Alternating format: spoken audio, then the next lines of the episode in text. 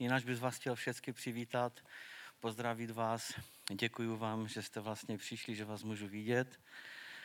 Už mi bylo trošičku a i tak smutno za vama. V životě jsou situace, kdy člověk někdy musí být sám. A byl jsem z toho taky překvapený, když Bogdan řekl, že si připravil kázání. To už víte, jaké to je se mnou a s tím mojím kázáním. A pokud se to tam ještě natáčí, tak to se až trošku bojím, že mě někde uvidí lidé, jak vypadám. Dneska máme toho času dost, tak víte, že já tak vydávám spíš svědectví ze svého života. A budu velice rád, nevím, jak to má Bogdan připravené, pokud zbyde ještě nějaký čas, asi, asi je toho času hodně, tak kdyby se pak někdo další ještě přidal a nějakým způsobem se doloučil, protože když je času málo, tak člověk mluví hodinu, když je času hodně, tak pak třeba uh, trochu po, jako chybí. A já bych chtěl úplně na začátek, abych se trošku uh, v tom zorientoval, říct, jak si to dneska představuju, co bych vám chtěl říct. Já mám takové čtyři body.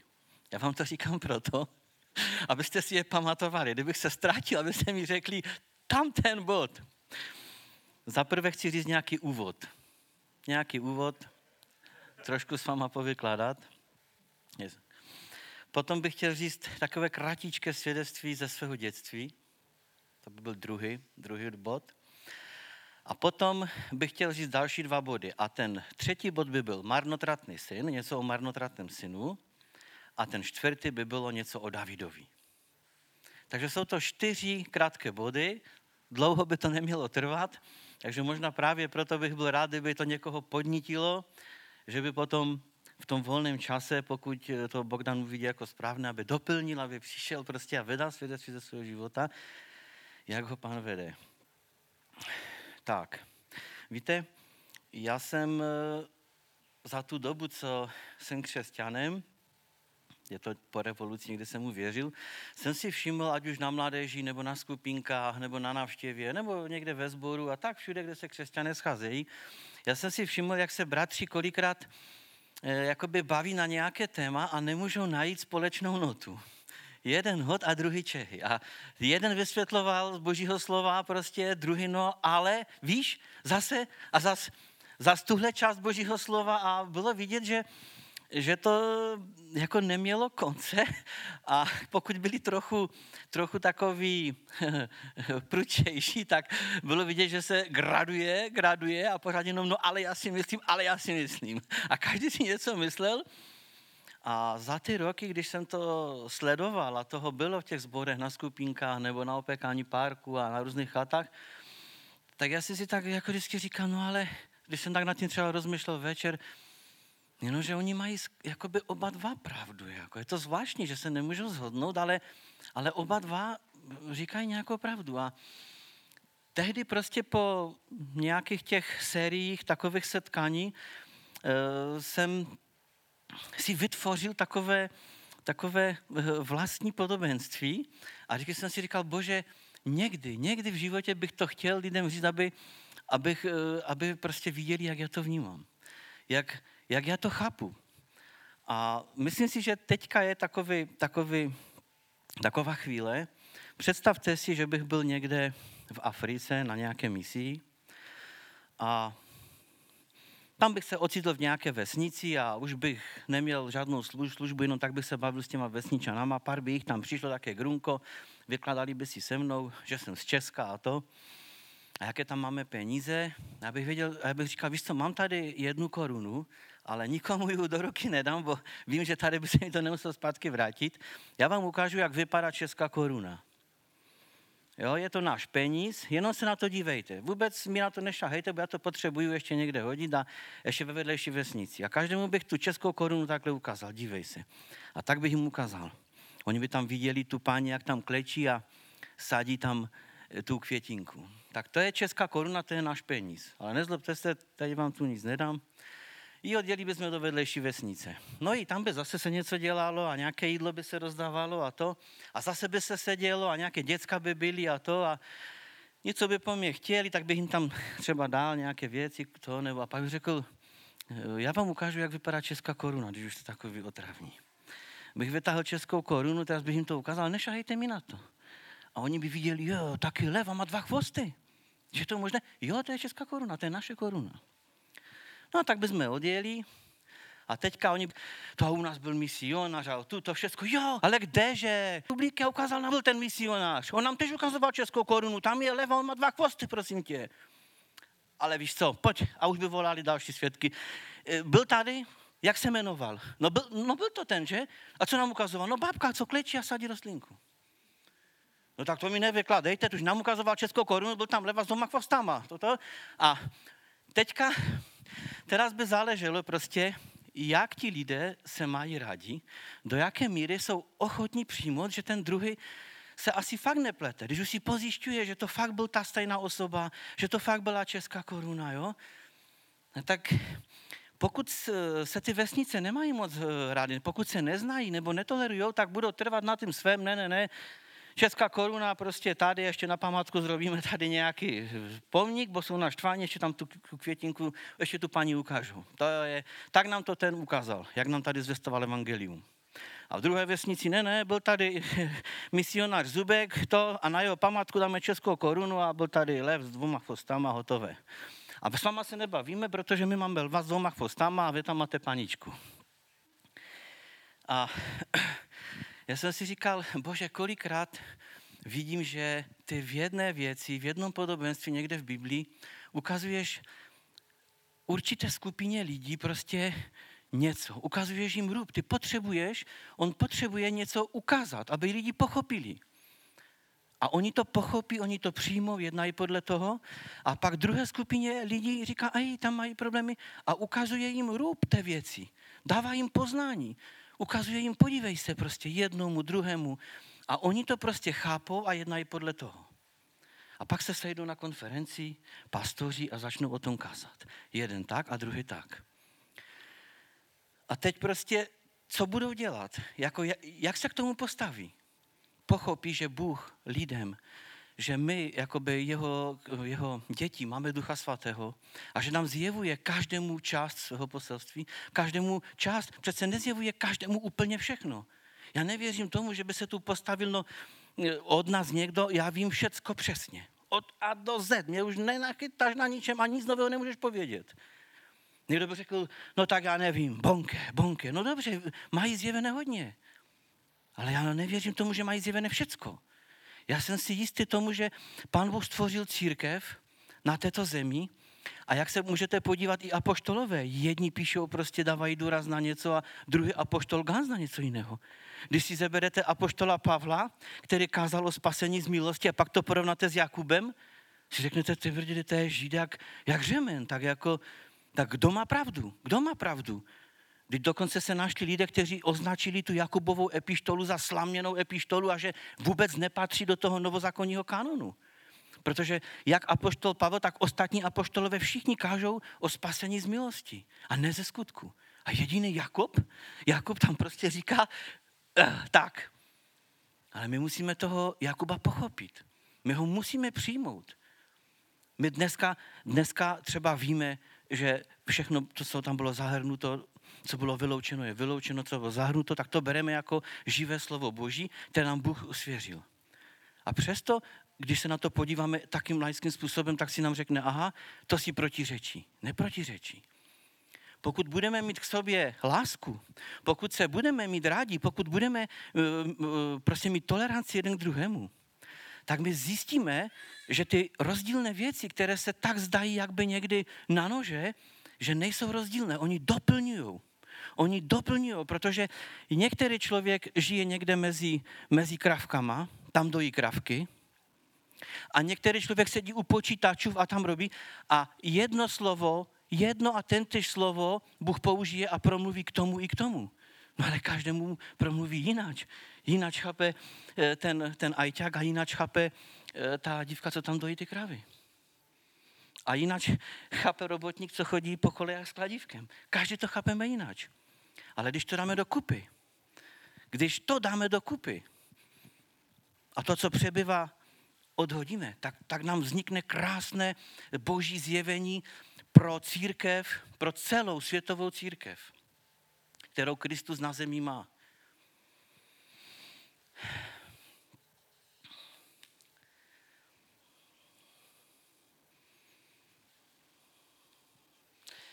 Víte, proto já potřebuju, tak, proto já potřebuju, aby, aby vy, kteří tady jste, byli, byli pořád plní Ducha Svatého.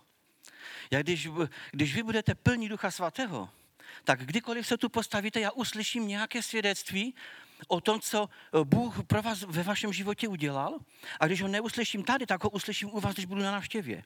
Nebo ho uvidím když vás přijdu navštívit, něčeho si všimnu, nebo se dozvím, že Bůh ve vašem životě něco udělal.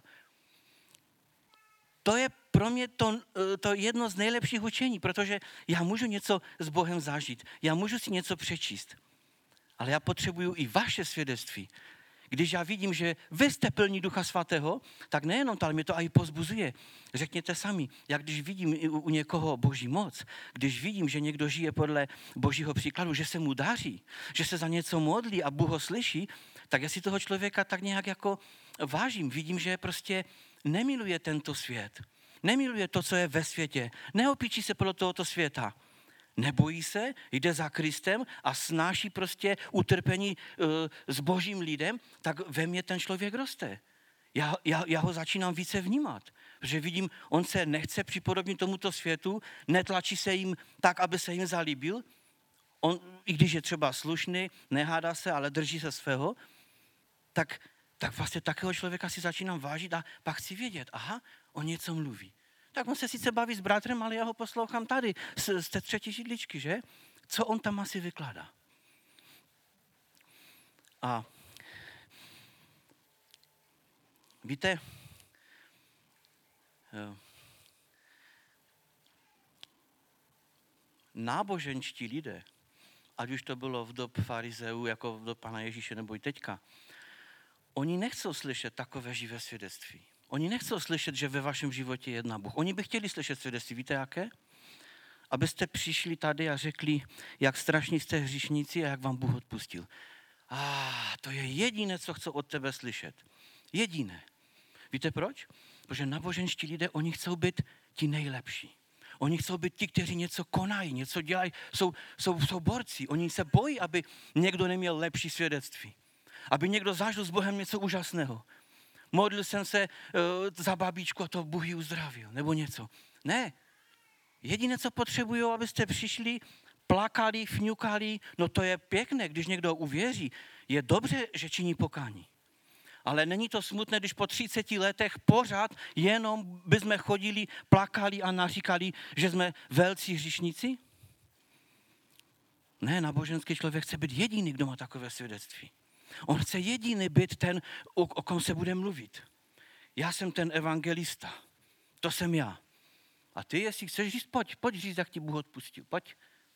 Víte, přesně tohle to bylo v, dob, v, dob, době Ježíše. Pan Ježíš, když přišel a začal kázat lidem, začal mluvit a lidi z toho byli jako nadšení, bo říkali, aha, my mu rozumíme, my, my ho chápeme, on uzdravuje. No tak je napsáno, že, že oni žárlili, ti vůdcové. Kdyby, kdyby Ježíš patřil ku ním, kdyby byl z rodu farizeů, kdyby to byl, kdyby to byl nějaký zákonník, kdyby to byl syn nějakého, nějakého velekněze, tak by řekli, jo, jo, to jo, to, to je syn od toho, to ten může. Ale ty z Galileje? Syn tesáře, obyčejný robotník? Ale tady nám Bůh ukázal, že normální lidé, pracující lidé, mají ži, živý vztah s Bohem a můžou ho mít. Jenom na základě toho, že mají Ducha Svatého. Proto chci vidět vaše svědectví, proto to chci slyšet.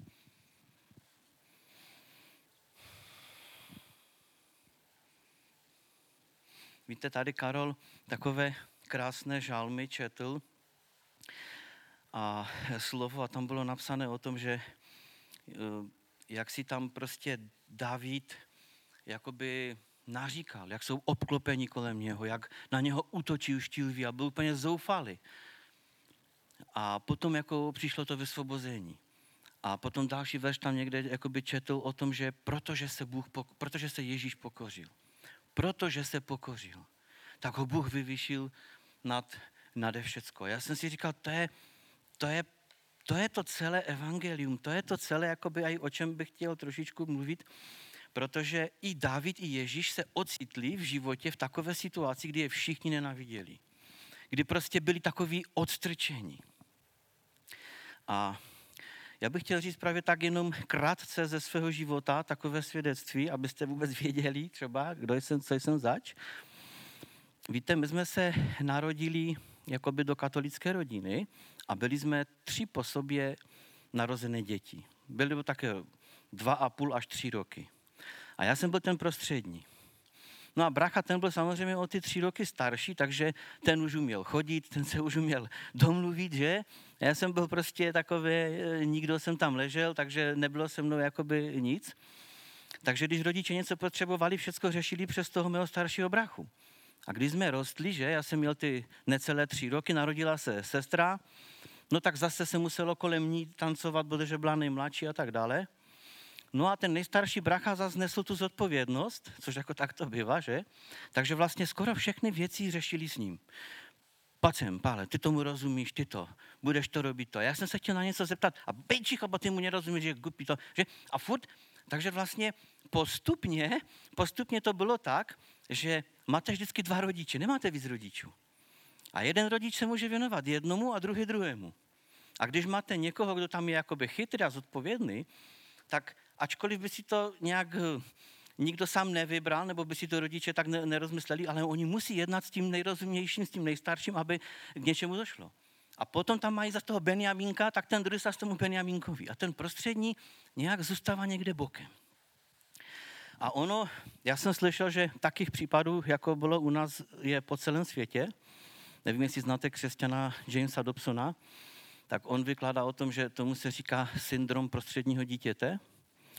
To je prostě, i když své děti milujete, když se o ně staráte, když jim dáváte všechno, co potřebujete, tak pokud máte spoustu práce, pokud skutečně není ta matka, že by byla doma nebo co, pokud máte roboty, tak aniž byste chtěli, tak vlastně eh, ten nejstarší a ten nejmladší si dokážou vybrat té pozornosti nejvíc. Ten nejstarší, protože je schopný, protože je nejstarší, a ten nejmladší, protože je malý a pláče, že? Zatímco ten prostřední prostě to tak moc jako neumí tak ono potom vzniká, že ten prostřední se cítí jako patekolo uvozu.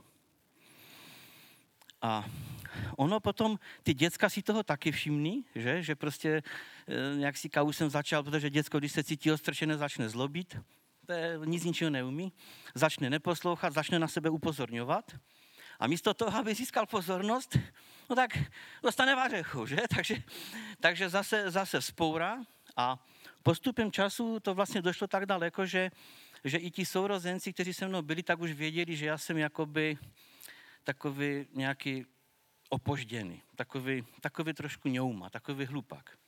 Oni měli vždycky dobré známky, rodiče si k ním sedli něco, jo, fajně to, že. Já jsem přišel, tam nějaké prase v lístečku, poznámka, furt co si. Takže, takže prostě ono, jednou si vzpomínám, že vlastně oni potom, eh, tak jsem doma slyšel, že nejenom, že, jo, že proč, já, proč zrovna já musím být taky hloupý. Tak dívej se, jdete všetci tři ven, tvůj bracha se vrátí čistý, tvoje sestra se vrátí čistá, ty jsi, ty, ty jsi špinavý jak svině. Můžeš mi to vysvětlit? Tož vysvětlí mi to, no, dáš vysvětlení, já jsem neměl vysvětlení. Vidíš, je to každý den.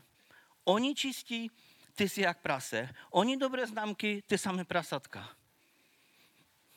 Podívej se na ty vlasy, jaké má tvůj brácha krásné vlasy, černé. A ty? Říkáš, to mám jak slama. Já to říkám, no, já nechci nic slámu. Jenomže, eh, víte, já bych nikdy neřekl, že jsem já vychoval své děcka spravedlivě.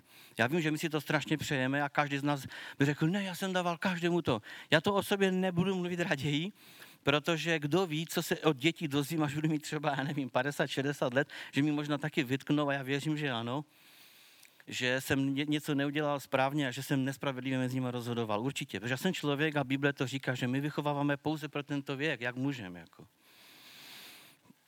No, ale e, došlo to potom tak daleko, že že jsem vlastně se doma necítil dobře a bylo mi nejlépe venku. Takže já jsem se ráno zbalil, utekl ven, v paneláku stejně roboty nebyly, maximálně kož vysypat do obchodu, to jsem si porobil. Na oběd a zase ven a večer domů.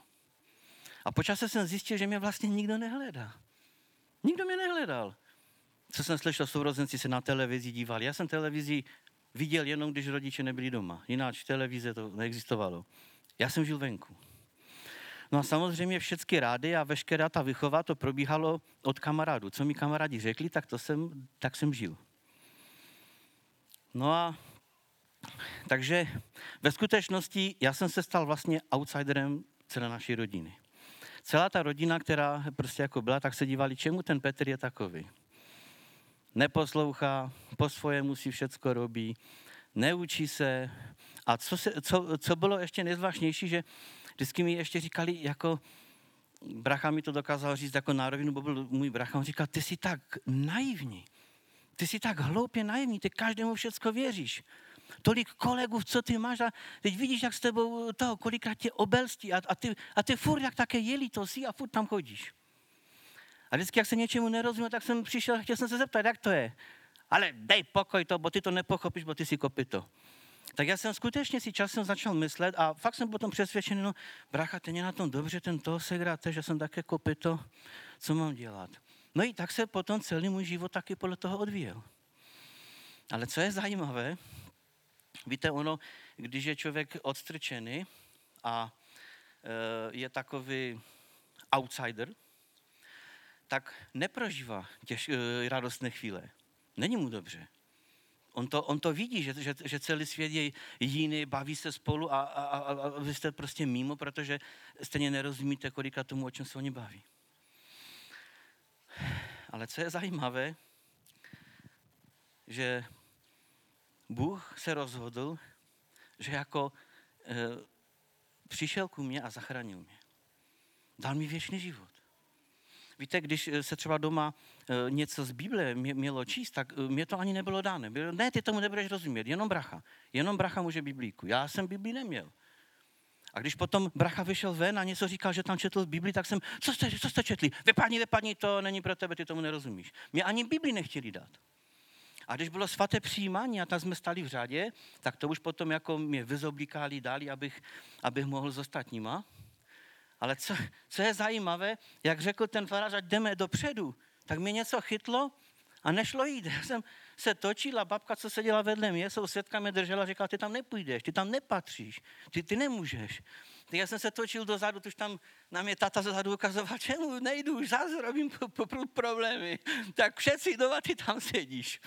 No a ta babka mě držela, nechtěla mě pustit. Takže prostě já i když jsem třeba chtěl vědět, co je v Biblii, tak, tak, tak mi to neřekli, bo říkali, ty jsi stejně hloupý, ty tomu neporozumíš a nějaké k Bohu chce žít svaté přijímání, ty tam nepatříš prostě. Furt, furt mi někdo prostě všechno upíral, ale Bůh se rozhodl, že jako, že prostě e, zachrání právě toho outsidera. Já jsem říkal, bože, jak to? Když ty jsi mohl vybrat přece mého staršího, rozumnějšího brachu. Úspěšný bracha, jakože chodil, byl, byl to. Sestru si mohl zachránit. Mohl si dát rodičům spasení.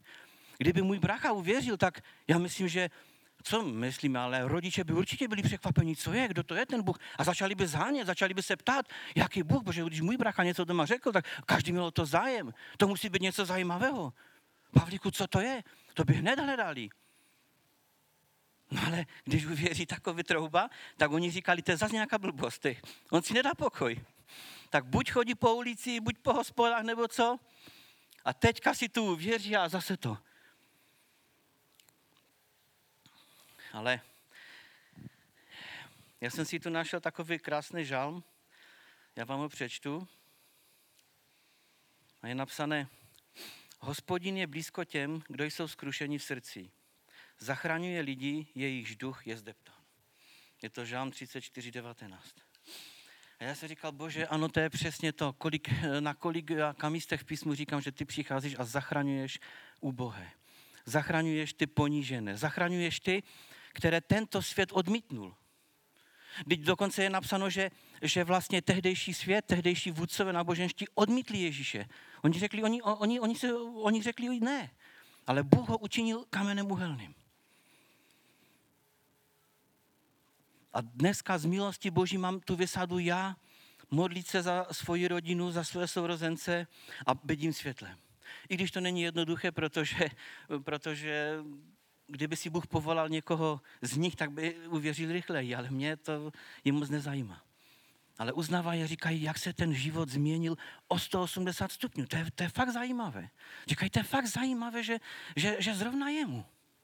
Víte, někdy se naskytne taková Eh, srandovní otázka, já nevím, jestli, eh, jak, jako, jak vy znáte různé světské pořekadla, nebo jestli chodíte do práce, ale tam se naskytá taková otázka, že to mi neleze do hlavy, že Bůh si z rovínka, z rovínka vybral toho blbce Petra.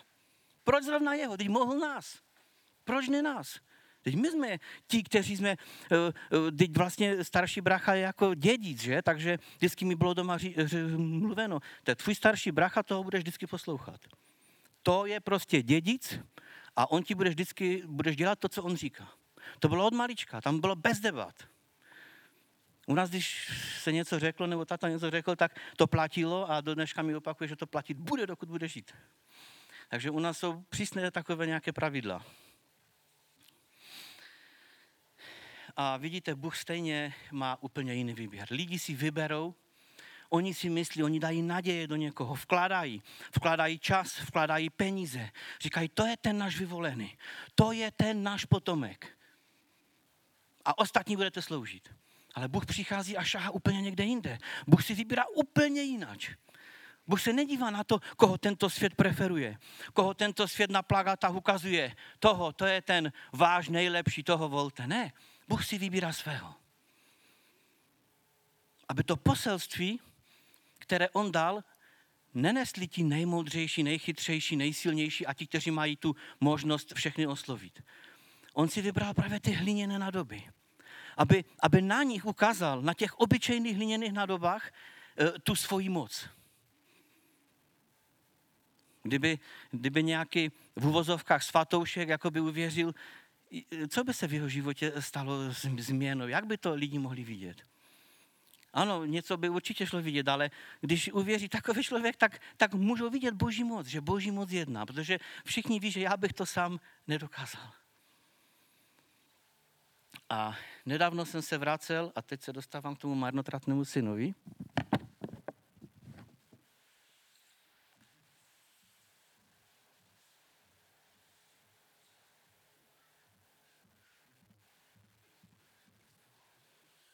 jsem se vrátil někde z lesa, nevím odkaď, a vzpomněl jsem si na ten příběh o marnotratném synovi. A přicházely mi ohledně toho také myšlenky. Řekl bych, že tehdy to bylo skoro kázání celé, že ono je problém si to potom všechno sepsat. A že víš, jak se díváš na toho marnotratného syna, tak všimni si, že každý, kdo o tom příběhu mluví, tak mluví o tom, jak byl ten syn marnotratný jak byl marnotratný, jak se špatně zachoval a potom, jak učinil pokání. Ale nikdo se neptá, proč ten syn byl marnotratný. Nikdo se neptá, proč ten syn takovou věc udělal. Vždyť jestli se měl doma dobře, proč, proč utíkal? Jestli měl super vztah s otcem, proč by prodával část jeho majetku? A najednou mi to všechno dochaz, začalo docházet. Víš, nikdo se na to neptá, ale ten syn prožíval doma přesně to, co si prožíval ty. On nebyl doma eh, ten, kdo by měl všechno zdědit. On nebyl ten privilegovaný. On byl ten, který tam prostě musel jenom poslouchat, i když byl synem. A ještě mě napadlo, víte, že víš, kdyby on měl dobrý vztah se svým brachou, kdyby to byli fakt dobří bratři, tak on by prostě, a napadlo by ho, že půjde do světa, on by přece za tím brachou zašel. On by mu řekl, bracho nebo Josef, poslouchej, mě napadlo, víš, tu mi stejně toho moc nepatří, tu budu to, já bych chtěl zkusit do zahraničí, nebo, nebo co, nevíš nějak, nemáš kolegy, kteří by mi helfli. On řekl, no jasně, nic se neboj, podívej se, něco tu vždycky budeš mít, tu se vrátíš, tu je tvoje místo, jakože jsi můj bratr. A já, neboj se, já mám kamarády, mám známé, pomůžeme, zeptáme se, půjdeš si někde vydělat a třeba si tež taky statek zarobíš. Nic takého, on za ním ani nešel. Co je zajímavé, že v tom příběhu nefiguruje matka. Já říkám, kde je matka? Kde je matka? Zemřela? Nebo žila a jenom o ní Bible nic nemluví, protože v tom příběhu nesehrála žádnou úlohu. Jak to, že ten syn nešel aspoň za tou matkou? Když už vidí, že otec se spojil se starším synem, už spolu řeší, co budou dělat, jak budou prostě kolchozničit, jak to budou budovat. Proč nešel aspoň za svojí matkou? Mámi, mi to je tak blbé, bracha už je starý, má tu kolegy, vidíš, už se tu rozpíná, je to, je, on, on už je šéfem, jako, co mám dělat? A ona by mu třeba něco poradila. Tam nic o matce není psáno, ale někdo je musel porodit. Někdo je musel porodit.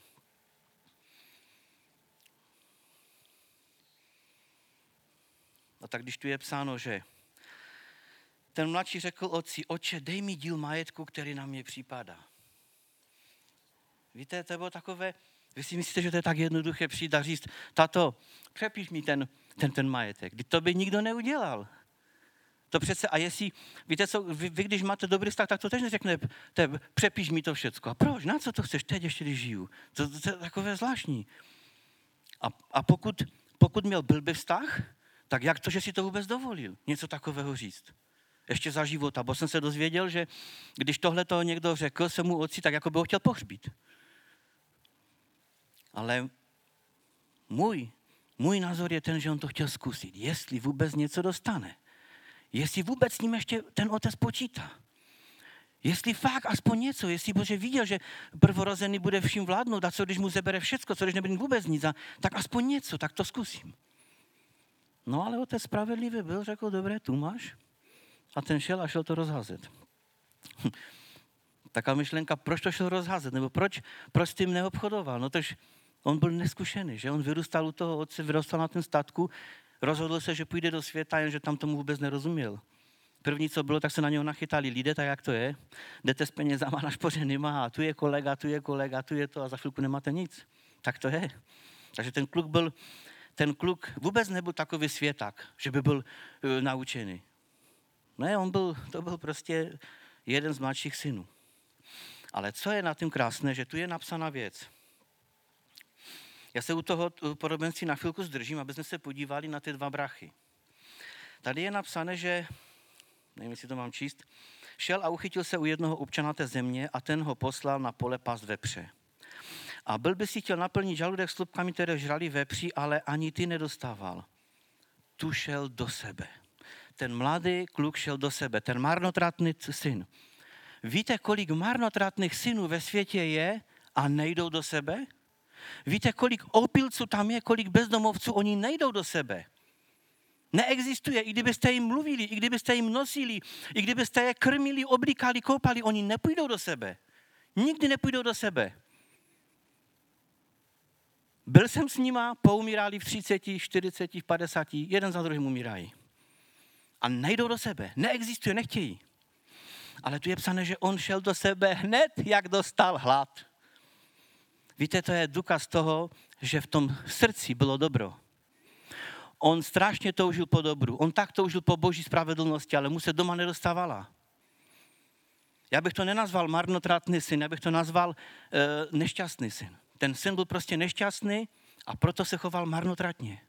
Proto hned ve chvíli, kdy mu došly peníze, šel i hned do sebe.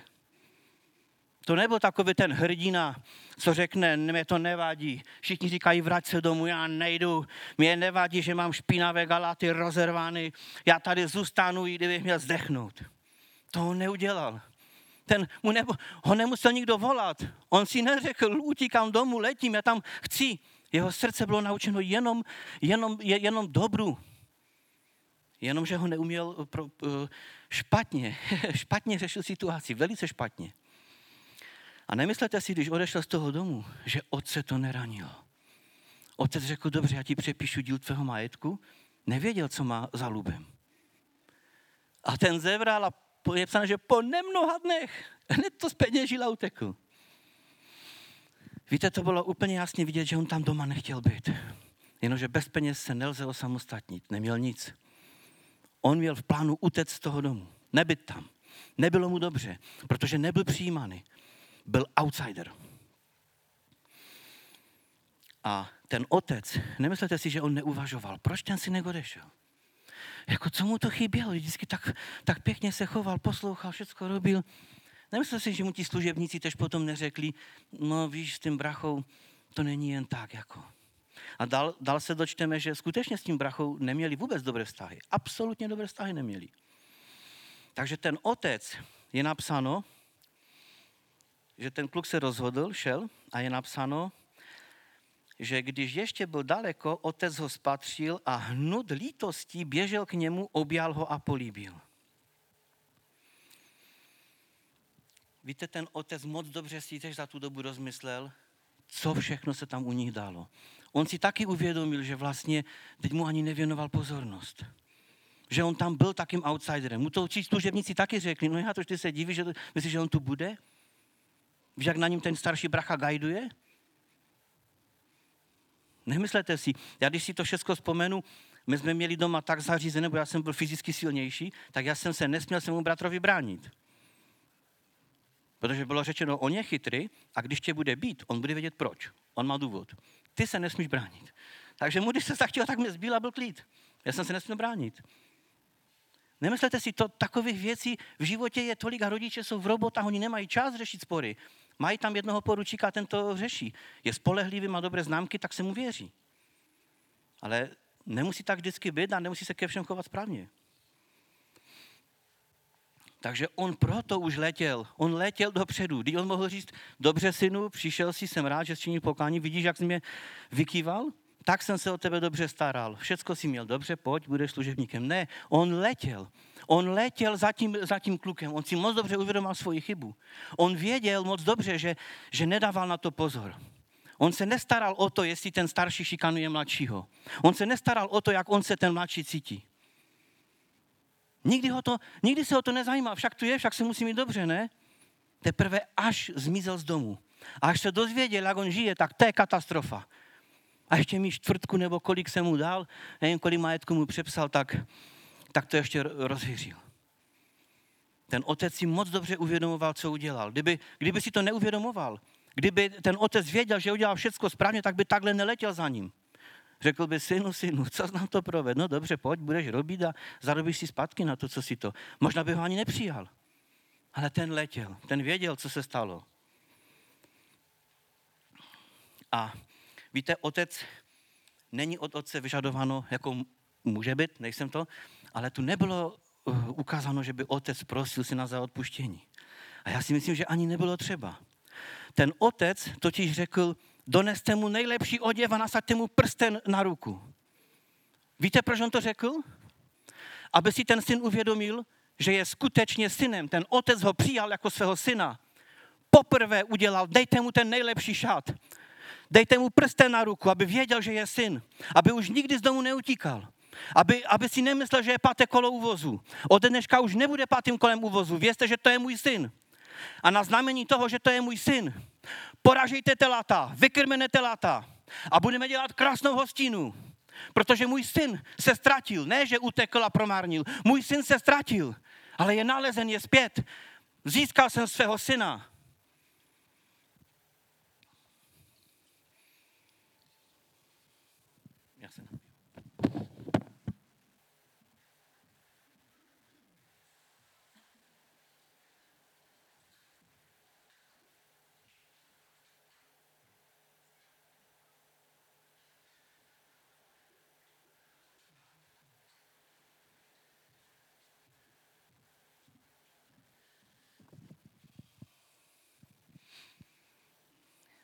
Teď ten starší syn vůbec nevěděl, že ten mladší se vrátil. On to nevěděl, on byl na poli, že? On neměl žádný důvod podezřívat, že se jeho syn vrátil.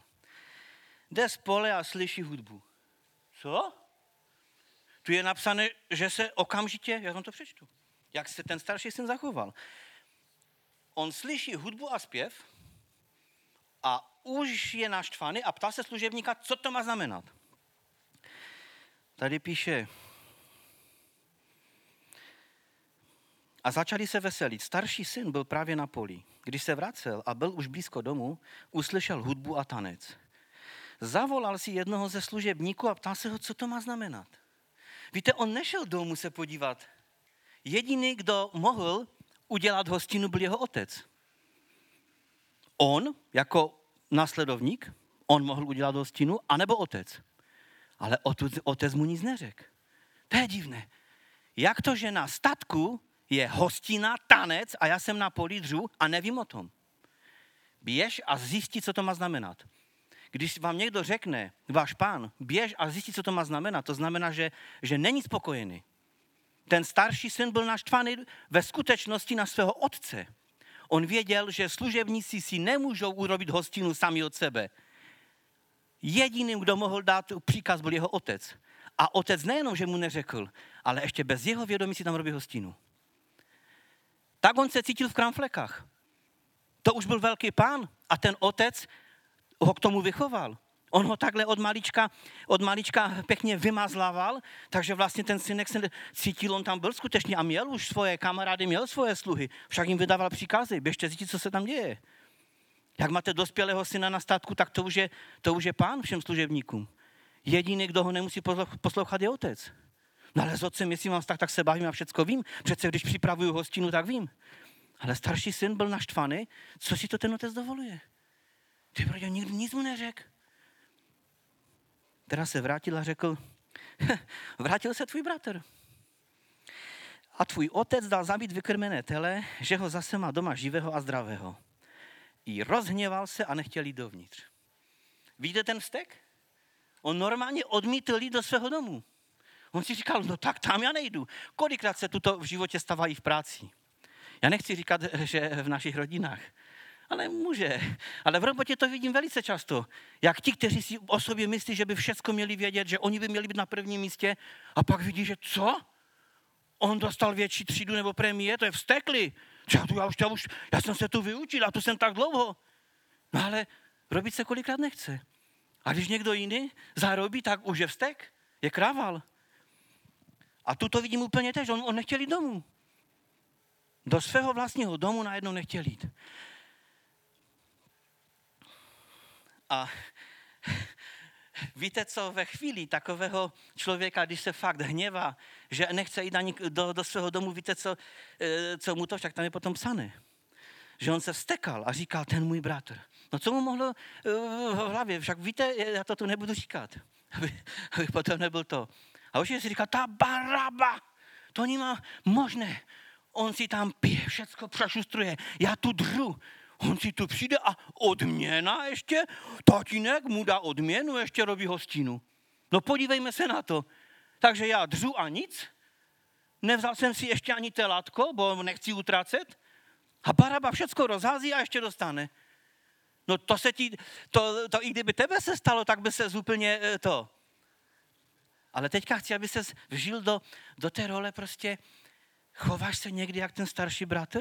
Víš vůbec, jaký ten, vidíš, že ten jeho bratr ho nemiloval? On ho vůbec neměl rád. On byl ve skutečnosti rád, že zmizel, konečně mu zmizel ten konkurent, protože uh, on, když si věděl, že je, že je první, furt si to dokazoval, no ale furt tam je ten jeho bratr, furt mu tam zavazí, lepší, kdyby ušt, vykopnout pryč. A teď mu bylo dobře. A on se vrátí. On se vrátí, to není možné. A můj táta místo, aby ho vyhnal, tak ještě kolem něho skáče. No co teď bude se mnou? Teraz otec vyšel a domluval mu, že? Všecko mu říkal, aby to. A co mu ten starší syn řekl?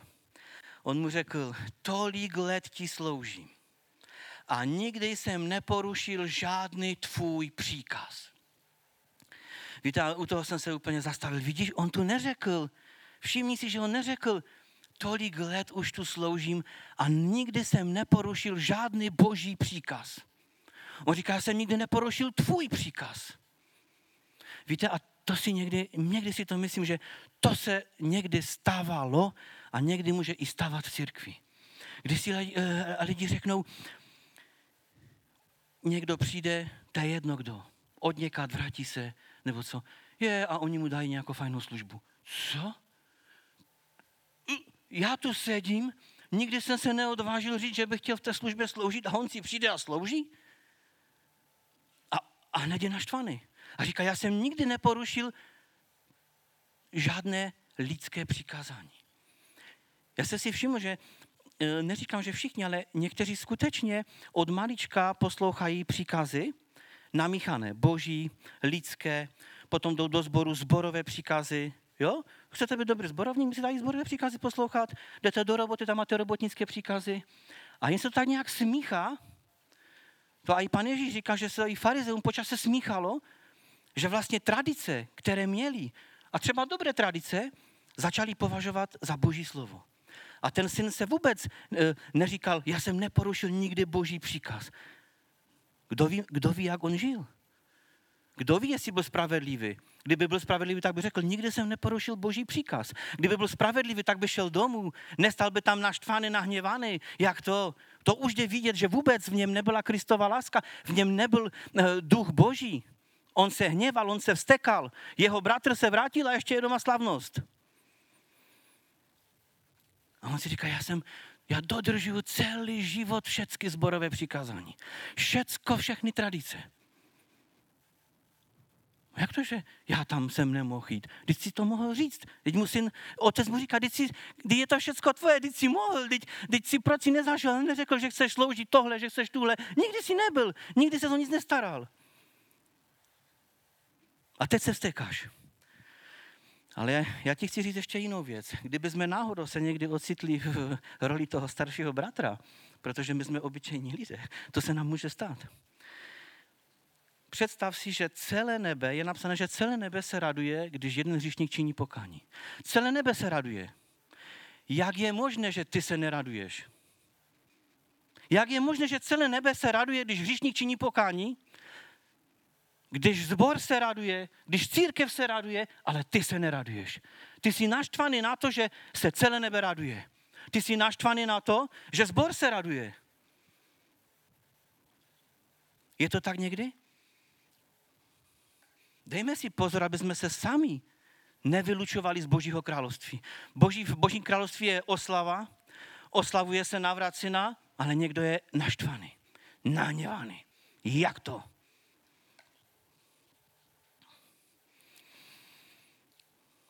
A tu jsem chtěl poukázat, proč jsem mluvil o marnotratném synovi a proč budu mluvit o Davidovi.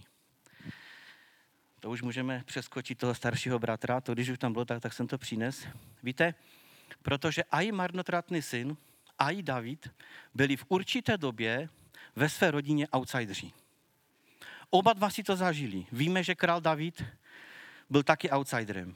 Když tam přišel prorok, aby pomazal nového krále, tak řekl, zavolej mi svoje syny. A všichni víme, chodíme tu, že Davida nezavolali. S Davidem se vůbec nepočítalo. A ještě když, eh, kdyby jsme tak ještě u toho byli, abych potvrdil, že David byl skutečně doma outsiderem, tak víte, jak ho otec potom poslal na to bojiště za těma bratrama, dones jim tam jídlo a zeptej se, jak se jim daří. Tak ten starší bratr ho hned dokřikl a říkal, co tu děláš, já vím, jak je tvoje srdce zlé. Malý chlapeček, který pase ovce a není doma, nikomu nezavází, nikomu nepřekáží, vlastně vyklidil pole, tak on mu řekne, tvoje srdce je zlé, já tě znám. Přišel se zdívat, jak se bojuje na boj. Jak to mohl vědět? Jak? Jak? No, protože sám byl zlý. To znamená, Davida doma neměli rádi vůbec. A já jsem chtěl poukázat na to, jakým způsobem se dá řešit, když se vám stane někdy, že se ve společnosti, v rodině, v práci stanete outsiderem. Řekneš si, no dobře, ale já jsem přece křesťan, já, já nevím, proč bych měl někdy být outsiderem, ale to je možná i otázka. Stalo se ti v životě někdy, ať v rodině, v práci, ve sboru, na mládeži, venku mezi dětskama, že jsi byl outsiderem? V určitém časovém roz, rozmezí, v určitém časovém úseku? Stává se ti někdy, že tě fakt někteří lidé přehlížejí a smějou se ti jako křesťanovi? Jako borokovi? Jsi někdy outsider? No já se přiznám, já jsem outsider velice často.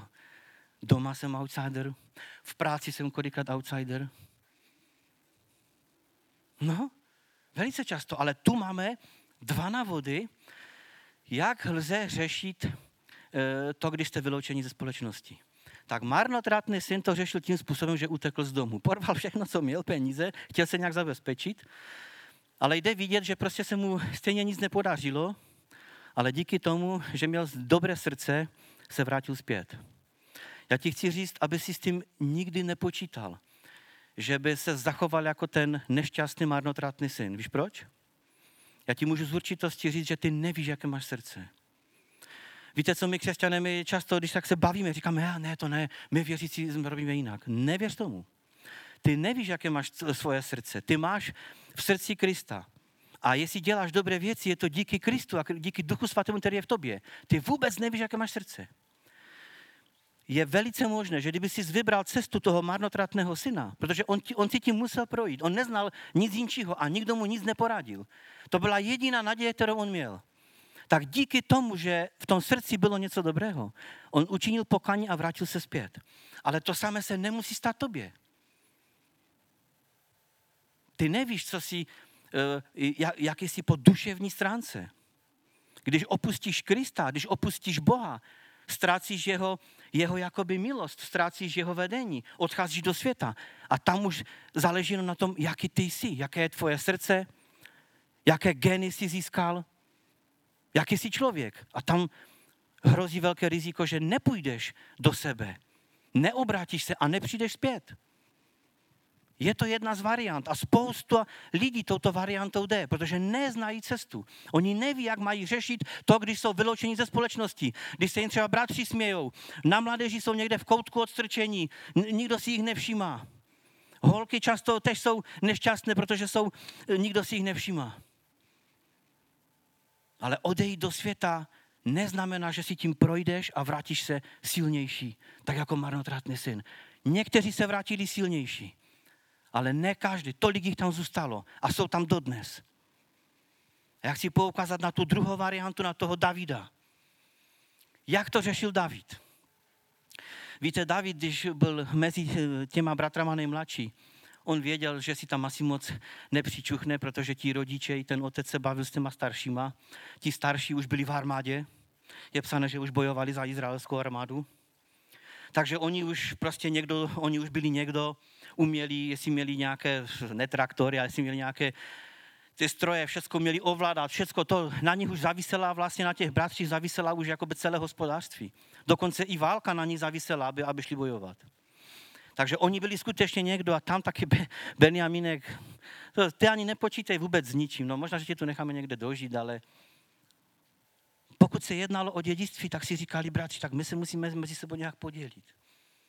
No ale ten, co nic nerobí, to bohužel, to stejně nemůže počítat, že? A mezi bratřima je kolikrát rivalita a dědictví. Vy to sami víte, jak to je. Někdy, jak je to těžké i pro křesťany to podělit. Díky Bohu, když se Bůh smiluje a dá všem něco a pak se není třeba hádat. Ale když už jsme u toho, tak jenom připomenu, že písmo říká, že se nemáme hádat o ty věci. Máme radši trpět škodu. Chce tvůj otec dát všechno tvému nestaršímu synovi? Mlč. Nerob s tím nic, běž za Bohem. Bůh má všecko, Bůh má víc. Nebudeš přece svému otci říkat, co má dělat.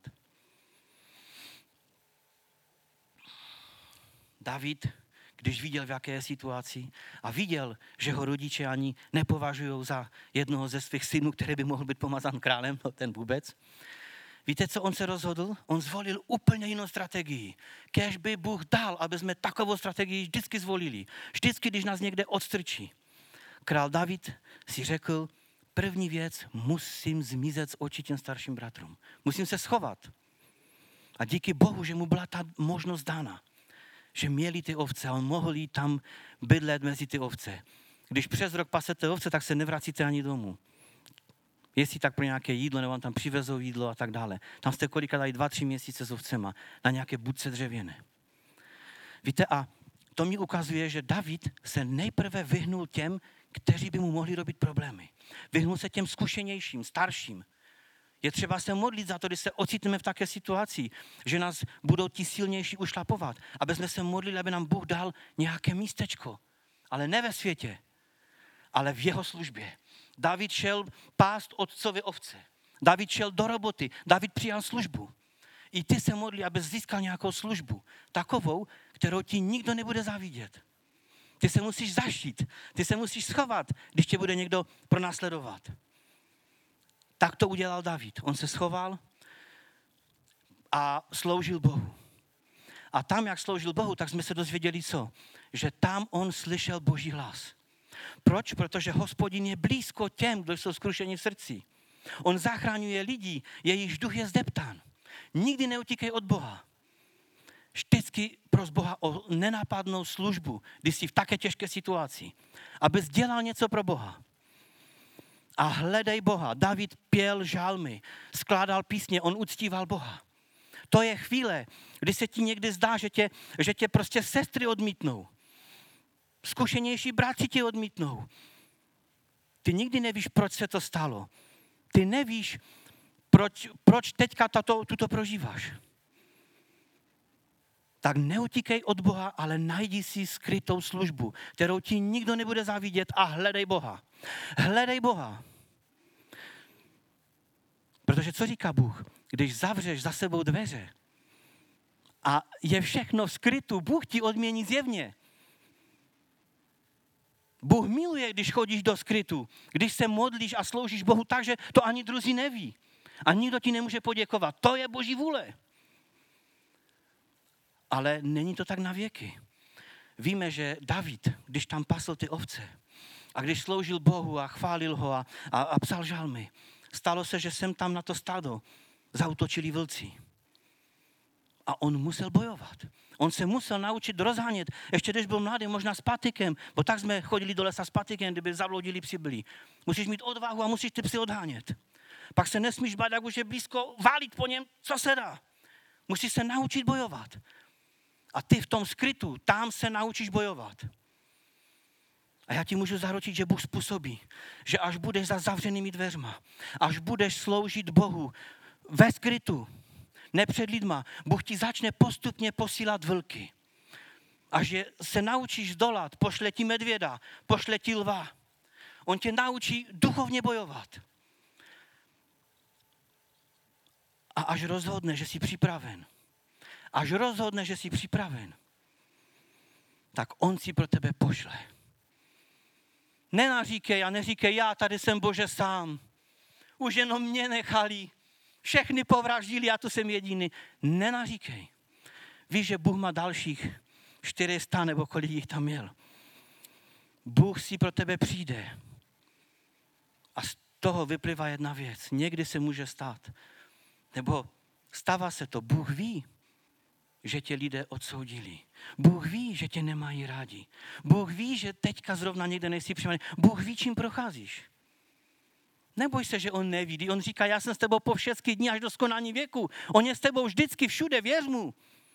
Ale hledej ho. Nehledej potvrzení u lidí. To je to, co my jako malé děti potřebujeme od malička. My potřebujeme potvrzení u lidí, u svých rodičů, u svých sourozenců, u svých kamarádů. Pořád každý, když se něco podaří nebo udělá, říkáme, pojď se, to jsem udělal. A my chceme slyšet, je, to je dobré, to je fajn, takový zájem. Ale když rosteme, tak lidi nebudou pořád takový. Většinou chcou, aby se mluvilo o nich, o tebe se bavit nebudou. Nebudou tě potvrzovat. A pokud si závislí na tom, aby tě lidé potvrzovali, aby se lidé s tebou bavili, aby ti lidé říkali prostě, jo, to je fajné, tak se může stát, že se načas ocitneš někde, někde v úplně v zastrčení. Ale já ti chci říct, jestli se ti tohle to stane, a ty jsi to sám neudělal, ty se sám do té role nepostavil, ale stane se ti to. Bůh má s tebou plán. On ví, proč tě tam poslal. Bůh ví, proč Davida poslal tam k těm ovcím. Bůh ho chtěl naučit mít obecenství s ním. Bůh potřeboval z toho malého Davida vychovat velkého bojovníka. A víte, jakého bojovníka vychoval? Když potom izraelský národ bojoval proti Goliáši, co je napsáno? Já vám to vámi přečtu, protože, a už vás nebudu zdržovat, tak myslel jsem, že to bude kratší, ale byl jsem na vojně a takové krásné podobenství se mi tam připomnělo, tak už ho asi, už ho asi nepovím. Ale je přesně o tom Davidovi. Přesně to funguje, to, co je napsáno v písmu o Davidovi, tak to funguje i prostě v tomto světě. Byl jsem na vojně, viděl jsem tam prostě různé druhy vojáků z povolání a různé jejich služby. A tu je napsáno, abych to nezdržoval, tak to budu mluvit z paměti, je napsáno, že když David tam přišel s tím mídlem, tak je napsáno, že, že ten izraelské vojsko se šikovalo proti tomu, urobili takový taky nástup a vydali váleč, válečný pokřik. To bylo všechno. Oni se nastoupili, ukázali svoje vyložky, všechny svoje zbraně, zařvali a je psané, že to bylo všechno. To bylo všechno, co udělali, jenom zařvali. A Goliáš vystoupil a oni všichni utekli. No to jsou bojovníci? To jsou ti bojovníci? Ale když přišel David, tak či bral nějaké, nějaké čapice, nějaké ty? Ne. Či tam řval nějaký válečný pokřik? Ne. On šel bojovat a zabil, protože on se naučil. On věděl, jak osvobozovat zajaté. On věděl, jak se má sloužit těm, kteří jsou v utrpení. Kdy to sám zažil. Bratři to nikdy nezažili. Oni, oni byli doma hyčkáni od mala. Proto bych chtěl každému z nás právě říct, že pokud se ocitneme v takové situaci, kdy se nám bude zdát, že, nebo ocitneš se v také situaci, zvol cestu Davidovu. Já jsem to hodně zkrátil, protože fakt už není čas. Ale ty jsi křesťan, ty jsi věřící a ty, jestli chceš, ty si můžeš číst Bibli. A ty si můžeš otevřít Boží slovo, kde se píše o Davidovi a číst si jeho život, jak on, jako co žil, co prožíval. Víte, mě někdy ti, eh, ti izraelští vojáci, jak tam nastoupili, mě se připomnělo na vojně, tam byli vojáci z povolání. Já jsem u toho, že? Ale to bych vám chtěl ukázat, jak to v praxi vypadá. Tam byli vojáci z povolání a byli dva druhy. Já jsem byl na letišti. Byli tam piloti, kteří lítali v letadlech. A pak tam byli eh, my jako základáci, kteří jsme těm pilotům museli dovážet benzín a tahat je a hlídat jim všechno a tak dále, starat se o ně. No a potom tam byli, tím se říkalo gumaci, to byli vojáci z povolání, kteří, oni asi nedělali nic. A jejich úkolem bylo, ono to tak se jako v praxi říká, doufám, že to není něco špatného, jim, jim se říkalo, že buzerovali lid. Tam byl nějaký takový plac, říkalo se tomu buzerplac, a tam nahaněli ty vojáky, ty zakladáky a učili je a pochodovat a vlevo, vpravo a zvedej ruku.